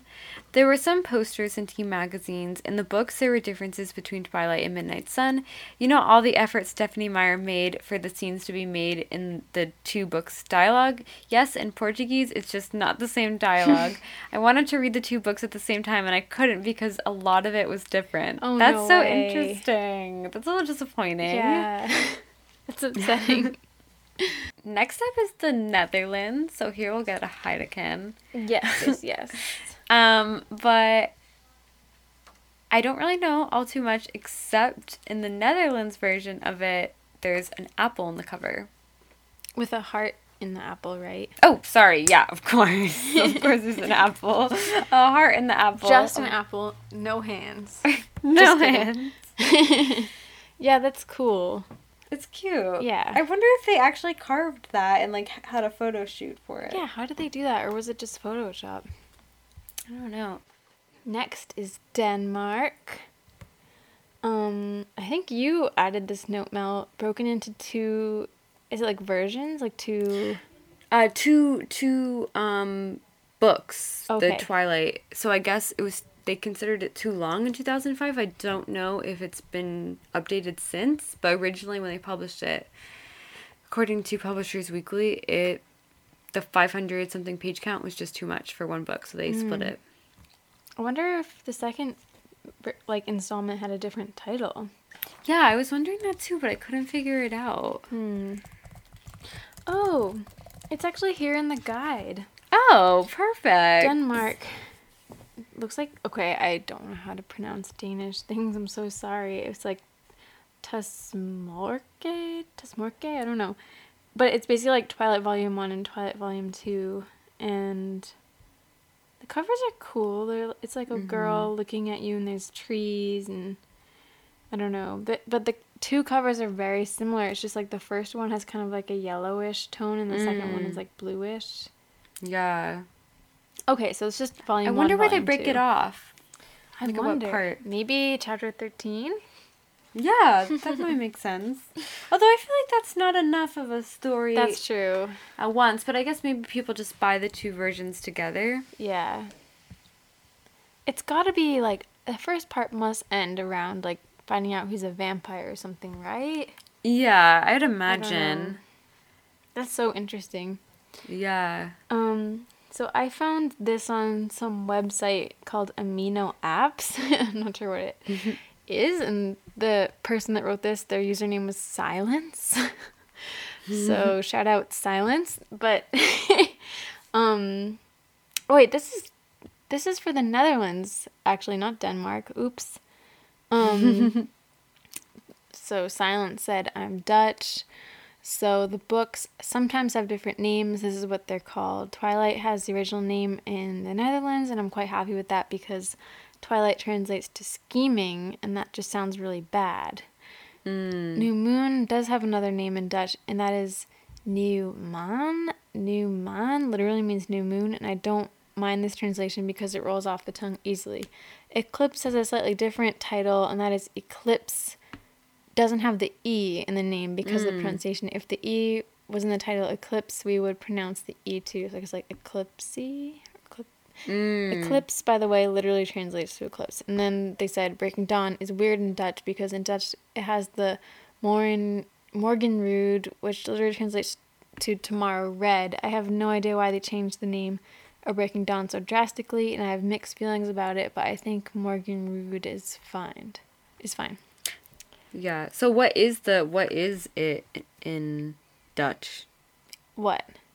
Like so she says they change it drastically. So oh, is it tomorrow red? Yeah. Oh, okay. Interesting. Hmm. It's kind of, I guess you could say, alludes to dawn, maybe. Yeah. but- Yeah. That's interesting. that is interesting. It looks like the cover is different too, right? Probably. I don't, I'm not seeing it in the guide. For the Netherlands? Yeah. Oh, the So- Netherlands. Oh, that one also has a heart, right? Oh, yeah, yeah, yeah, yeah. Looks like it. Yeah. yeah, you read that, and then we went to Denmark, and then I realized that that was for the Netherlands. But Mm, oh, yeah. okay, okay. Yeah, that makes sense. Mhm. Does Denmark have a different cover? I don't know. Let me see if it's I, hate, here. I hope we don't sound too ignorant. I know. Okay. if- have you seen uh, Norway's cover? No? I don't really have anything to say about Norway, but it's almost like it has like candy on it. Really? Yeah, it's like three hearts. It I doesn't look great. Let me It- see. to be honest, it doesn't look good. Let I'm me sorry, see. Norway. I love Norway because I read, I mean, I watched the show Skam, hmm and weirdly, when I was little, I used to tell people I was Norwegian. I don't know why. That's weird. And so I've just always had this, like, I know, I got it wrong. I think it's like that my dad's, my dad's oh, grandpa so you was weren't like, lying. He was Swedish, not Norwegian. Mm. I got it wrong, but yeah. Oh, I see it. Yeah, that's so odd. It's like little candy hearts. yeah, it's not the best. Why? Why is that the cover? Is it candy? It looks like candy to me. Looks like candy It's like to me. hearts with sugar on it. What do I Google to see this better? Like I just tried it and I couldn't see. It's so hard to Google things for some reason. Like Twilight. Saga Norway cover, like it just won't show up. Because I think that, um, like, on a Norwegian website, they wouldn't even be calling it that, probably, you know? Yeah. They wouldn't say Uh, Norway. so I guess it's called in in Norwegian. It's called Invitens Keys. Okay, I'm gonna. Guys, I'm so sorry. I'm probably butchering every single pronunciation that I've tried to say. I can't even pronounce things in English. We love you, Mel. We love you. Don't hurt me. Don't hurt her. okay, yeah. So I think it literally translates to Twilight, Cool. But couldn't find anything else. Oh, it looks like they also have a version with the apple and the hands. Oh. So I don't know which one's more prevalent in Norway, actually. Hmm. Let us know. Yeah, there's no Norway listeners. Um. All right. So where are we gonna go to next? Okay. So India. I really, really wanted to find something about how the story may differ in India. Unfortunately, I found nothing. Absolutely nothing. And I think it partially comes down to we do not know clearly how to like research these things because just typing in like Twilight India version Yeah. translation, just nothing really comes up. But I'm sure there's different like translations as well. The way the French version differed Yeah. in numerous ways. I'm sure it does in India and you know every other country. So I would love to know. But Yeah. we did get a listen uh, a message from our listener Sheen who said, "Hi, I'm from India and I was born in 2005, so I really don't know what the craze was like, but my mom did see all the movies with my dad and she really liked Twilight and that's how I got into it. So people definitely were into it, I suppose." wow. Literally born the year it came out. oh my god, yeah. The book. It's so weird. Twilight and her have never existed without each other. Yeah. Isn't that sweet? that is sweet. I know. I would like to know more. It's tough. Like I think when you search things in English, you're Mhm. really only gonna get the English results. Yeah, So, exactly. It's tough to get, you know. Yeah. But that's cool to hear. Austria. We heard from Ebby Fall. Mm-hmm. said, I live in Austria and Twilight was really big here as well. People would bring their Twilight books to school, talk about the movies, it was all over the magazines, etc. When I wanted to get the first Twilight book from the library in 2009, the librarian told me I had to sign up for a waiting list because so many people wanted to read it. Then last year, just before Christmas, a large bookstore was selling the Twilight DVD box set right next to Lord of the Rings and Harry Potter box set, so I guess a Twilight Renaissance is a thing here as well about the book titles in German. On one hand, I like this play on words, but in my opinion, it's kind of funny because Bella doesn't get bitten until the last book. So I'm not sure the whole bite at dawn, noon, sunrise, etc. makes complete sense, but nevertheless, it was a creative idea. Mm. So yeah, that speaks to like the German book covers that we talked about earlier. Mhm. In a way, she gets uh like emotionally bitten. Like you in your diary last episode. Yeah. Bitten by the twilight fever. Vampires, oh no, wizards are over. Say goodbye to Twitches. Harry Halloween Town. So Goodbye, funny. Halloween Town. Twilight. Twilight is here. As if they're like competitors in any way. I know. Goodbye, Wizards of Waverly Place. Goodbye. You're over. Twilight is here. yeah. That makes sense. Well, she is bitten in Twilight. Actually, Not you're by right. You're right. She's bitten by James. Mm-hmm. Oh my gosh. But yeah, not bitten in New Moon. Or Eclipse. hmm Right? But she's thinking No. about it. She is thinking about it, so. She wants it. yeah, exactly. It's on her mind, so Yeah. we could call that a bite. yeah. Um, and she's still got the scars to prove Yes, it. yes, so, yes. Yes. Uh, actually, our listener, Dreaming of La Push in Ireland, said, Wow. All I can say is not enough Irish people like Twilight, which maybe explains why our listenership in Ireland Yeah. is not what we would expect. the F? Come on, Irish people. Guess our listeners are. I was gonna say, guess our Irish cousins aren't listening. No, but didn't That'd we, be a like, good we amount of first- people. If I'm not mistaken, our Irish cousins, I don't know if they're, in, don't think they're into it now, but like when we first would like Yes. write letters to them, they were into Twilight. They were. I'm pretty sure Avine was into it. hmm And you read Twilight in Ireland, right? Yeah. Or But I don't remember. I did read New Moon when I was in Ireland, but I don't know if I talked about it with anybody. Mm-hmm. I know that sounds weird, but I might have just like kept it to myself. Mm-hmm. Um, but yeah. Interesting. I think that's so cute that someone in Ireland, their username is Dreaming of La Push. I know. Isn't that cool? that is really cute. So Italy, Italia.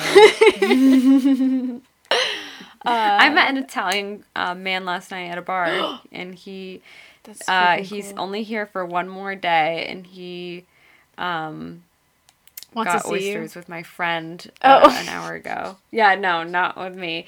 So uh, my friend uh, was his tour guide today, Wow. like around the city of Boston. So That sounds like such a movie. Like I'm here for one more day. yeah, literally, Let it's like before spend it with you. sunrise. yeah. Okay, so, so oh I was gonna say they're hanging out right now. wow, is this Marissa? Yep. Oh my goodness. hey Marissa. Hi. She won't listen. So our listener Pau Marti, Pau Marti, said mm-hmm. I'm from Montepulciano, Ooh, good where it was actually shot in New Moon. Mm-hmm. Thanks. Because I think Volterra is very difficult to film in. It's on a little hill, haha. Everyone was crazy for Twilight back in the days. Me too. I've seen all the Mm. movies at the little theater in my town in Tuscany, and I'm still in love with the books, movies. If you're curious, I did not get to go to the place where they were shooting, but my lovely parents took me on a trip to Volterra where Oh there was a new moon tour. Not so official, but very cool for 12 year old me. That is cool. That is so cool. We have to go to Volterra. I know. And where and where they filmed. That would be amazing. Didn't some people from like the cosplayers go there? on the Yeah, I think they did. That is such a pilgrimage. Yeah. I actually, when I studied abroad, like I went to Italy. I spent a week in Italy, but um, I like tried to suggest it to my friend, and Mm-hmm. she's like, um, no. Yeah, you were like not too far, right? I don't. Well, it's isn't it close to like Tuscany, if I'm not mistaken? I think it is in Tuscany. so you were in Tuscany. You were you saw Yes. similar geography. Yes, I've been to Florence. I went to Florence too, actually. So I guess Did you? I oh, did. Yeah, in in high, school, right? Yeah. Yeah. Um, Yeah, it would have been probably out of the way to ask uh, the whole field trip if they could do a pit stop. That would never have happened. it kind of sucks. should Like, someday. I mean, it's amazing. I'm so grateful that I was able to go to Mm-hmm. Italy in high school. That my parents let me like pay them back or whatever Uh-huh. that trip. But it kind of sucks that the only time I've been to Italy was on a high school a trip because it was so yeah. like out of my control. It was like we're doing this and like we could get like one hour of free time, but you got to be back at the bus. Like you know what I mean? Yeah, Like we couldn't. yeah. We couldn't do our own thing. So, and all of our meals, it was convenient that they planned it ahead for us, but some of them kind of sucked. Yeah. like we were just in this weird basement having soup and I'm like, "Hey, I'm in Italy. Why am I eating this right now?" You didn't have like the freedom to be Yeah. like, oh, let's go to this place. It looks cute. No. Yeah. you gotta go back. I know. Maybe someday. I would love to. Hmm. yeah, So then- Italy's a very big part of Twilight, you know. Yeah. Bella. Yeah. Raviolis. It's really a, an American, Italian, Brazilian story It when you think about it. It actually is. Is there any other country? Well, I guess people, you know, all the characters from all over the world. Yeah, but it's mainly American, Italian, Brazilian. Mm-hmm. So then we have China. Mm-hmm. So Stephenie's Twilight novels, they were translated into Chinese. Um, and like the French version, they had detailed footnotes explaining cultural references, including Pop Tart, slumber parties, Ivy League colleges, and Greek mythology. And some took, took up more than half the page. um, and all the books were bestsellers. That's crazy. Yeah, apparently, like, actually, I was reading on Reddit that the uh, footnotes were so long that, like, sometimes it was, like, distracting. Oh my god. That's kind of cool, Yeah. but I bet distracting. And then, as I mentioned, I had that quote from the editor who said that it took until the Eclipse book to come out when there was actually even interest from publishers to adopt um, the rights to the translations in China. Um, but one also interesting thing about Twilight in China is that in 2019, Lionsgate opened up a um, resort. I think it's called oh or a theme park called Lionsgate Entertainment World in Hengqin Island in China. Um, and it has two Twilight themed rides um, the Twilight Saga Midnight Sun and the Twilight Saga Bella's Journey. Um, and it also appears like this like layout of it has like very much been inspired by Forks, like it's trying to replicate it. Wow. So you have like Bella's high school and like Forest Oh and like her God. truck and stuff. Um, and the ride seems so cool. Like in um, the uh, Bella's journey, I think you go in a red pickup truck as though you Oh are in the forest and there's like trees falling down, like you know when Edward knocks a tree down. Yeah. Um, and then the other one is you're like on a motorcycle, and I think it's like mostly the wolves and stuff. Whoa. How did you see this? I wonder if there's like a YouTube video or something. Yeah, I googled it. I can't tell. Everyone has goggles on, so I think it's probably AI. Mm. Um, or, or sorry, not AI, virtual reality. yeah. Um, That's but I couldn't cool. I couldn't necessarily tell. Wow. That's so interesting. That'd be so fun. But I wonder why it's only in China. I feel like they could start like really opening up their own. Well, I don't think they have enough movies actually to do it yet. Mm-hmm. It's weird that there's nothing here in the Mhm. US. I mean, like you'd think that somehow Universal would like figure out a way to get it, or I don't know. but yeah. I don't know. Guess not. Well, Lionsgate is still a pretty small Yeah. production company, right? Yeah. I mean, I think big. so. Yeah, it's big, but it's nothing compared to Disney or Universal. I think they have the Hunger Games too, right? Yeah, Wow. yeah. So they have some, a Hunger Games ride as Mm-hmm. there as well, Wow. which I didn't look up, but it's probably really scary. Seems a little disturbing. I know. Is there, are you just like literally killing people? Children? yeah. Okay, Israel. We heard from a listener, getot.m, Mm-hmm.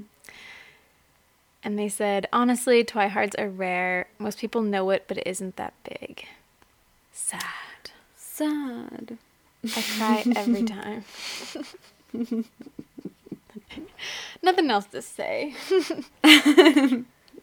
I know. Unfortunately, some like I wish we had more for some of these countries, but it's just it's really hard to to to search this stuff, guys. then the UK. We got some stuff for the UK. Mm-hmm. So Abigail Scattered Good said, "I'm from England, and sadly, there's not as much hype. But interesting, Abigail. I feel like your claim is a little contradicted at times by some other UK listeners. So I'm wondering if it's where you're from Yeah. in England. I also feel like when are we talking here? Like Yeah, that's true. 2008, I feel like there was hype, but after that, maybe not. I don't know. Mhm. Because then Multi Fandom Edits Books said England here, your average person would have watched it and known it.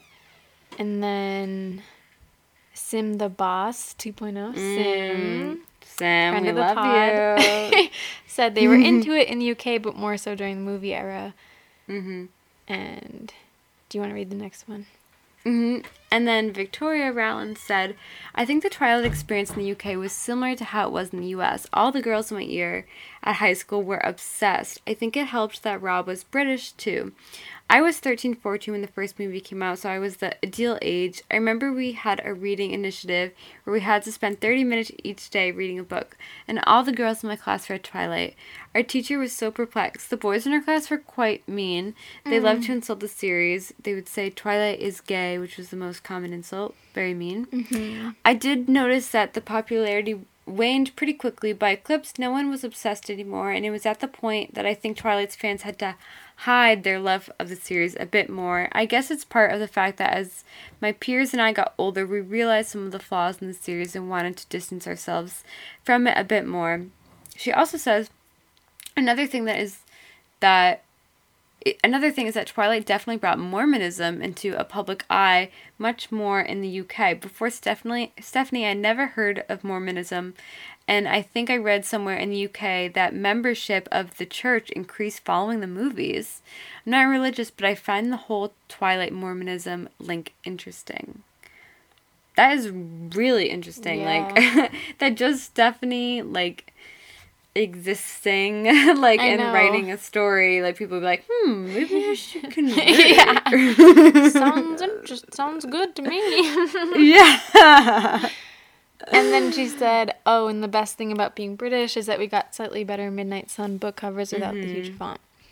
And then I found I never saw this before ever. It's not even in the guide that there were like original UK book covers or at least This England so covers cool. that are much different. It has like Hmm.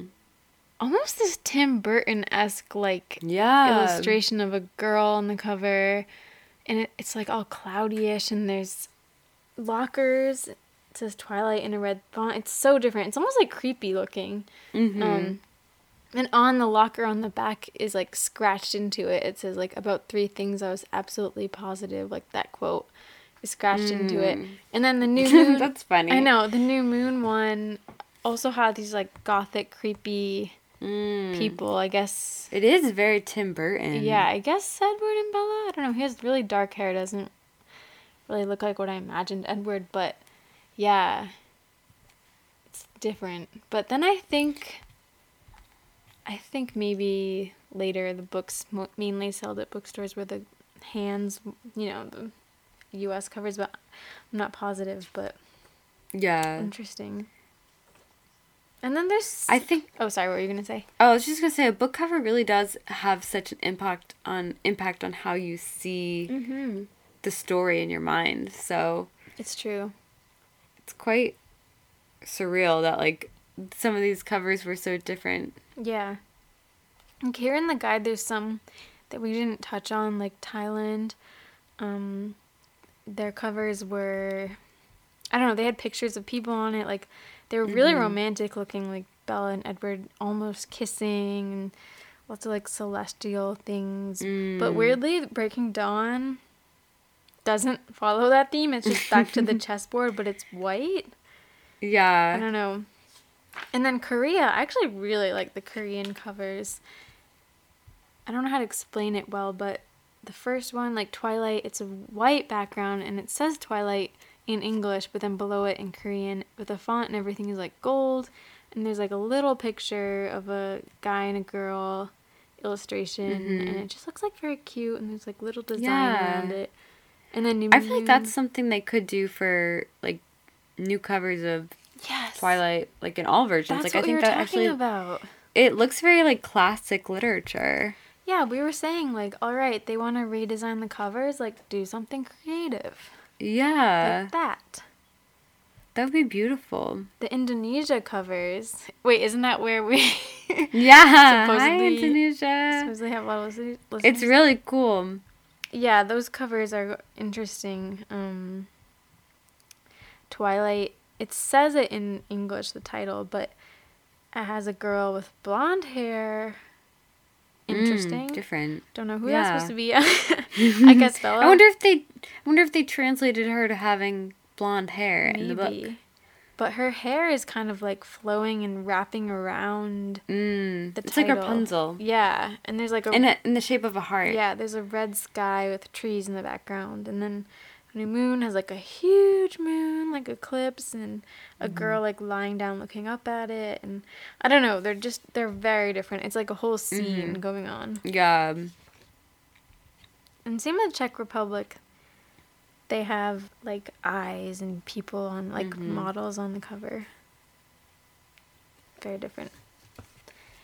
Very interesting. Very cool.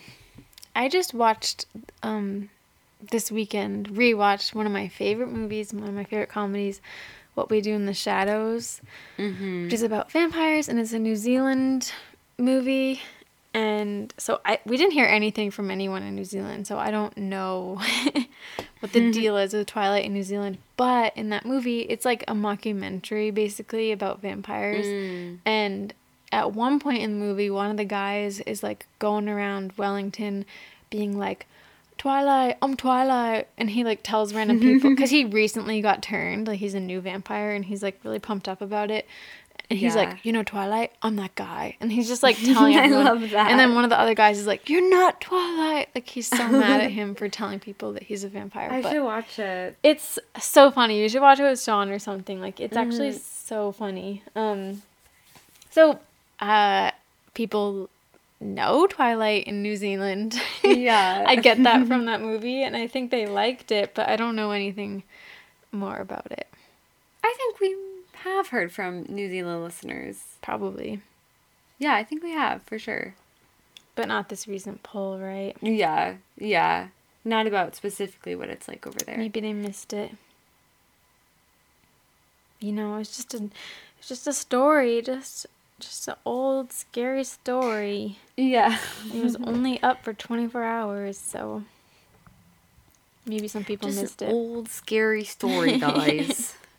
you know what we have to bring back, Kel? We gotta bring back uh our game. What game? Oh, our game- the word. The word game. I almost feel like we should close out this episode with the word game. Maybe.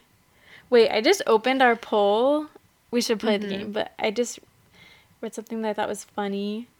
Um, someone said Twilight in French accent sounds like a bit like toilets, toilette, and everyone called it that. That's funny. said, oh, Lisa. no. Maybe that's another reason they changed. it. yeah, well, they would have been the translated true, true, version. true. It's the, I guess the English version sounds like toilet. Oh, no. Mm, oh, oh yeah. So some people didn't say where they're from, but actually, this person Lumi Van Vanamo is from Finland. Said a makeup brand made Twilight themed nail polish. Ooh, I love that. Finland. Hmm. Oh, someone said. Sorry, I'm just like looking through the messages. Anything we didn't cover. Uh, Carita De Rosa said, "I'm from Ecuador, and it was crazy. I remember everyone talking about it." Mm. Mm, in Chile, it was insane. Every teenager and also adult were crazy about the movie and book. Grew up in Puerto Rico. Twilight was huge, but the fandom was the same as mainland USA. Mm. Um, I wonder what states it's most popular in. I think we could find out for our podcast Yeah. at least. Like, I don't know about it as a whole, but I think we can look at states.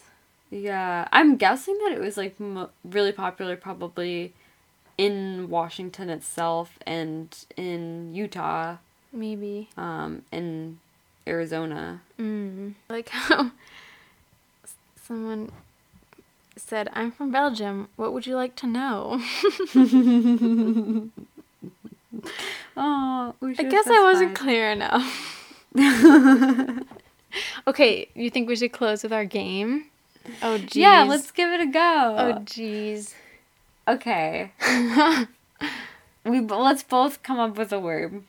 Okay. I don't even know if I'll have the answers though. yeah, do we need to, like, know for a fact that it's in a quote or just say a random word? Mm. Good question. If we were better at the book quotes, I feel like we. It would be easier. Yeah, let's stick to the movie. You have to come up with a movie quote that has I think. I used to be better at book quotes. I know Mm-hmm. like people have criticized us for not knowing the books as well, I think, right? Would you say people have criticized us Mm, for that? And I feel like it's because kind of the angle of our podcast a little bit is like we were obsessed, we still are, but like it had been some time, you know what I mean? Yeah. And that's why. And we're not like actively reading it for each episode. Like we're covering a more broad spectrum, so that includes the movies just as much. And I mm-hmm. think it can get confusing like okay, what's what's from the book or what. Like the movie does unfortunately like overshadow your perception of the book because you just like experience it more. And you can hear it. Yeah, exactly. Like the quote's just ringing in your head. mm-hmm. Yeah. And some of the dialogue is different, so it's confusing. But Mhm. anyway. Hmm. Okay, this one might be too easy. Okay. I got one. The word is hit. H I T. um, it's too easy, really. Um, hit. Dude, I can't think of it. Okay, I'm gonna give you 10 seconds.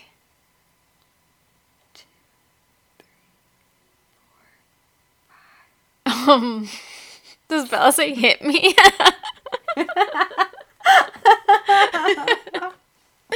Did you say hit me? I want to feel something.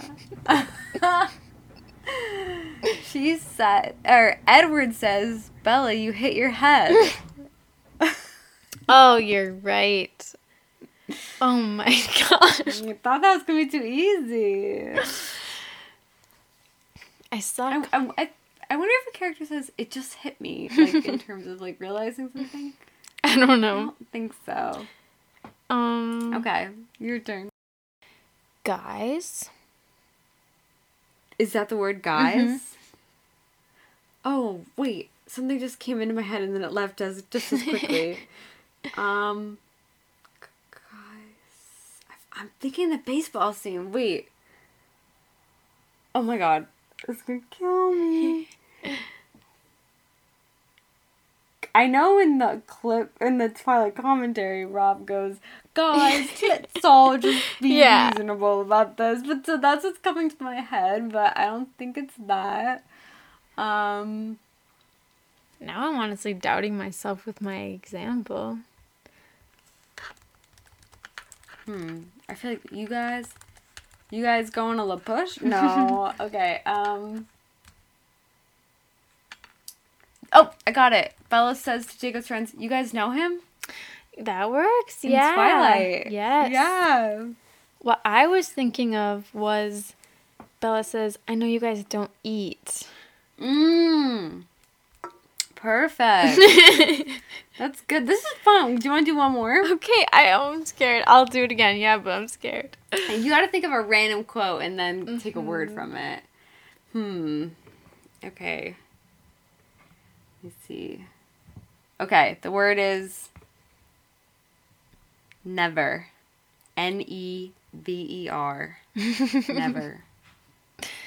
What about, I think Jacob says, like, I know we hurt you, but Bella, I would never do that. Mm, you got it right away. That's what I was thinking. I'm sure there's another time it's said, though. Mhm. Well, I've never given much thought to how I would die. The- oh, simple, easy. That was a level level one question. Um. Opinion. Opinion. Is this in the movies? Mm-hmm. Opinion. Could be any movie, right? It could be any movie. Opinion. Hmm. I feel like Jacob says it. Like I could give less about your opinion, but I don't Maybe. Nothing's coming to mind. Um, what's your opinion on opinion? Ooh, this is hard. Carlisle. Maybe. Do you want my opinion? Did someone say, "Do you want my opinion"? I don't know. I have something in mind, but I'm like, sheesh, I don't know. Okay, I think I give up. What, Okay. what do you have in mind? It's when um. Okay, Bella says, "Poor Angela's mind if I come," and Jacob and Oh. Jessica goes, "Yeah, I need your opinion." yes, that's right. oh my god, that was good. I feel like Jacob or Edward at some points is like, I could care less about what you think, or like, Yeah, yeah, yeah. something like that. I think so too. But I, I don't. Okay, it. wait. I got one more. Okay. Plane. Plane. Mm-hmm. Are you both? We got a plane to catch. yes. Oh shoot! Does That that mean it's the end of the episode? yeah, that was my segue to wrap it up. okay. Yeah, we should go. Does that feel natural? It does. It does. yeah. Love you all around the world. We love you so much. Um, I was gonna say bye in other languages, but now I feel Ciao. not confident. Um, adios. Au revoir. That's all I Uh, can say. sayonara. Yeah. Peace. Peace. Peace. Bye.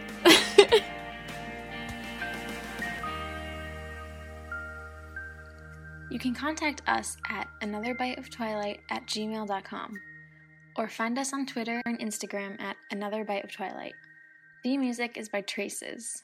See you next time.